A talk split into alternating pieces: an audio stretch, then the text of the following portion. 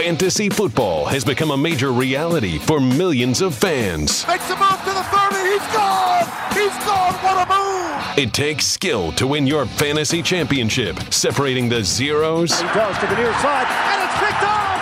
Intercepted. From the fantasy heroes. Down the middle, it's caught over the shoulder in the end zone. Buckle up your chin strap for the Fantasy Fix. Today, we're pleased to be joined by Nick Mensio from RotoWorld.com. Nick, let's marry fantasy with reality. In the real world, there's been trade speculation about Carlos Hyde. Take you back to Sunday, the latest narrow loss for the Niners on the road in our nation's capital. Mixed bag Hyde, a pair of rushing touchdowns, with only 28 rushing yards. What's the fantasy outlook moving forward? Yeah, the, the yards definitely weren't there, but I'm looking at these snap counts, and and Hyde played 56 snaps to rookie Matt Breida's 17, so that's quite a big margin there. Uh, I know Hyde didn't get it going on the ground very much, but he, he had 47 yards to the air on five catches, 75 total yards, two touchdowns. It's a great fantasy day. We'll take that all day from running back spots when that's definitely the shallowest position on the fantasy roster. So I, I like Hyde going forward still. I think he's still going to be the guy in this backfield, especially if they're trying to showcase him for a trade ahead of this uh, trade deadline coming up here in about a week and a half, two weeks. So I, I like rolling tide still. Nick, there's a lot of injuries that took place this past weekend. Uh, obviously, the headline of those injuries was Aaron Rodgers. Uh, how's the value of Jordy Nelson and Davante Adams and others affected?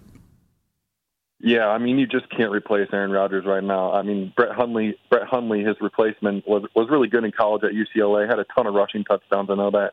Has a good arm he did not look good last week coming in in Minnesota in relief, but that's just a tough situation for anyone to come into. Cold, coming off the bench on a, in a road environment, divisional game against a tough defense. So I'm gonna give him the benefit of the doubt, but I just still you just have to knock Nelson and Adams down a few pegs. Maybe Nelson as a high end wide receiver two, Adams a high end wide receiver three, and then we'll see we'll see what they do against the Saints at home this weekend, which looks like a good spot. It's the Fantasy Fix with one of the best in the business, Nick Mensio, RotoWorld.com. Nick, we know that Indy has a shaky defense, so could be astute to play a Jacksonville running back, but with Leonard Fournette hobbled with the ankle injury, what's the approach there? Maybe are you thinking about Chris Ivory? Yeah, I mean, definitely if Fournette sits, which he's battled ankle problems dating dating all the way back to his college days at LSU. So uh, I mean, it's, it's up in the air right now. We're still super early in the week. Uh, he do- definitely doesn't have to practice on Wednesdays, which he didn't today. He could easily suit up on Thursday or Friday and practice and run some drills. But if if Fournette sits, I definitely like running Ivory out there. I mean, this is a run first offense. Ivory has looked really good in in limited action so far behind Fournette. He's a he runs like hellaciously, just runs into guys. He has he's like Fournette. He just doesn't care about contact, which has been Ivory's problem through his career because he can't stay healthy because he plays that way. But to get the spot start, I definitely love him in this spot in Indy. If Golden Tate is out for a few weeks, who gets the biggest boost? Yeah, this is a tough one. I mean, I hope Kenny Golladay comes back. He's missed a few games here with a hamstring injury. Uh, Eric Ebron has done nothing in the middle of the field at all. He's just fallen behind Darren Fells in that tight end pecking order in Detroit. Uh, Marvin Jones saw 14 targets last week, but that was a big shootout in, in New Orleans. So I'm not looking too heavy into that, but I think Theo Riddick could be a guy that steps up in the short passing game.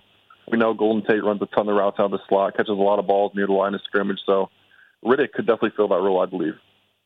Nick, we know that Austin Seferian-Jenkins has had issues off the field.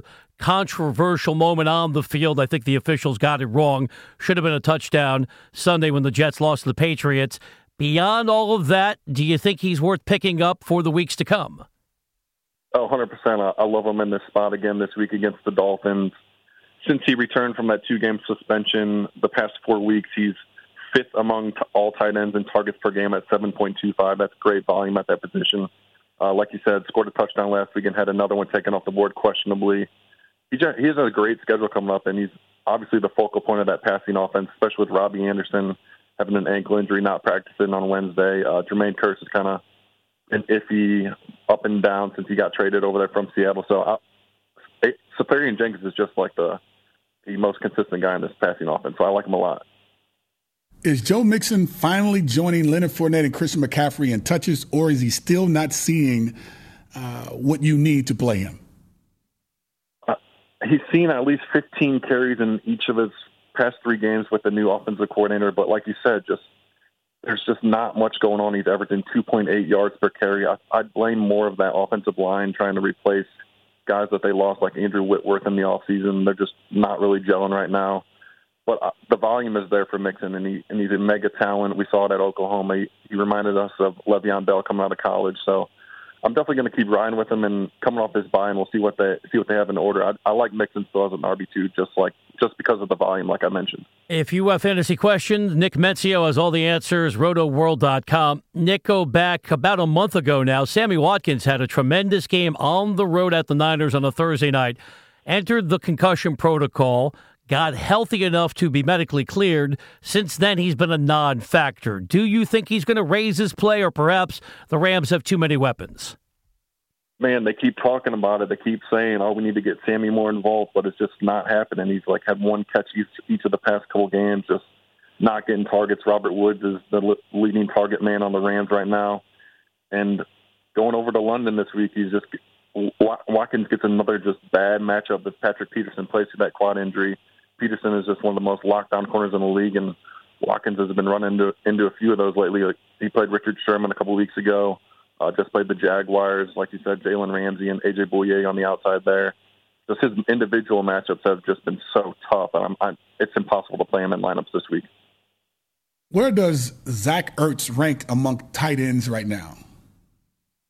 I love Ertz. Coming into the year, I had him ranked right behind Rob Gronkowski and Travis Kelce as my number three tight end. People thought I was crazy putting him putting him above Kyle Rudolph, uh, but I like both those guys. Uh, Ertz is a target monster right now. He's leading the league in tar- targets among tight ends. The Eagles throw the ball a ton, so they can support a few guys there.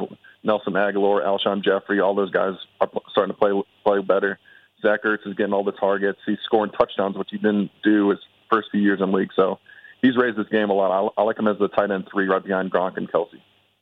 Finally, Nick, a hypothetical, but you can handle it. It's Pittsburgh and Cincinnati, Steelers at home. Let's say my friend Kordell Stewart was playing.